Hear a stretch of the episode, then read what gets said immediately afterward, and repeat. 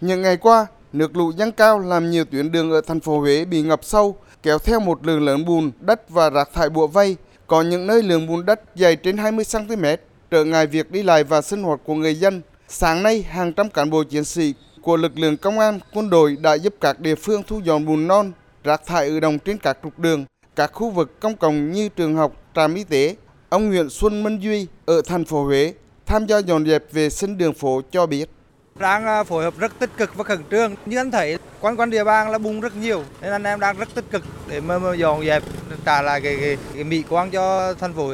để mà làm cho thành phố ờ, xanh sạch đẹp trở lại Bộ Chỉ huy quân sự tỉnh Thừa Thiên Huế đã huy động hơn 200 cán bộ chiến sĩ phối hợp với các lực lượng đoàn viên thanh niên, cán bộ, nhân viên công ty môi trường đô thị và người dân tiến hành dọn bùn đất và vệ sinh môi trường. Công an tỉnh Thừa Thiên Huế huy động lực lượng cảnh sát phòng cháy, chữa cháy và cứu nạn cứu hộ cùng nhiều phương tiện tham gia vệ sinh thu dọn bùn non trên các tuyến phố ở trung tâm thành phố Huế. Ông Dương Đăng Khoa, Phó Chủ tịch Ủy ban dân phường Phú Hội thành phố Huế cho biết, với phương châm nước rút đến đâu vệ sinh đến đó, các lực lượng đã phối hợp với người dân đã triển khai thu dọn hàng trăm khối bùn đất, đồng thời dùng vòi nước để vệ sinh môi trường trên các tuyến đường sạch sẽ và góp phần đảm bảo mỹ quan đô thị, phòng trừ dịch bệnh.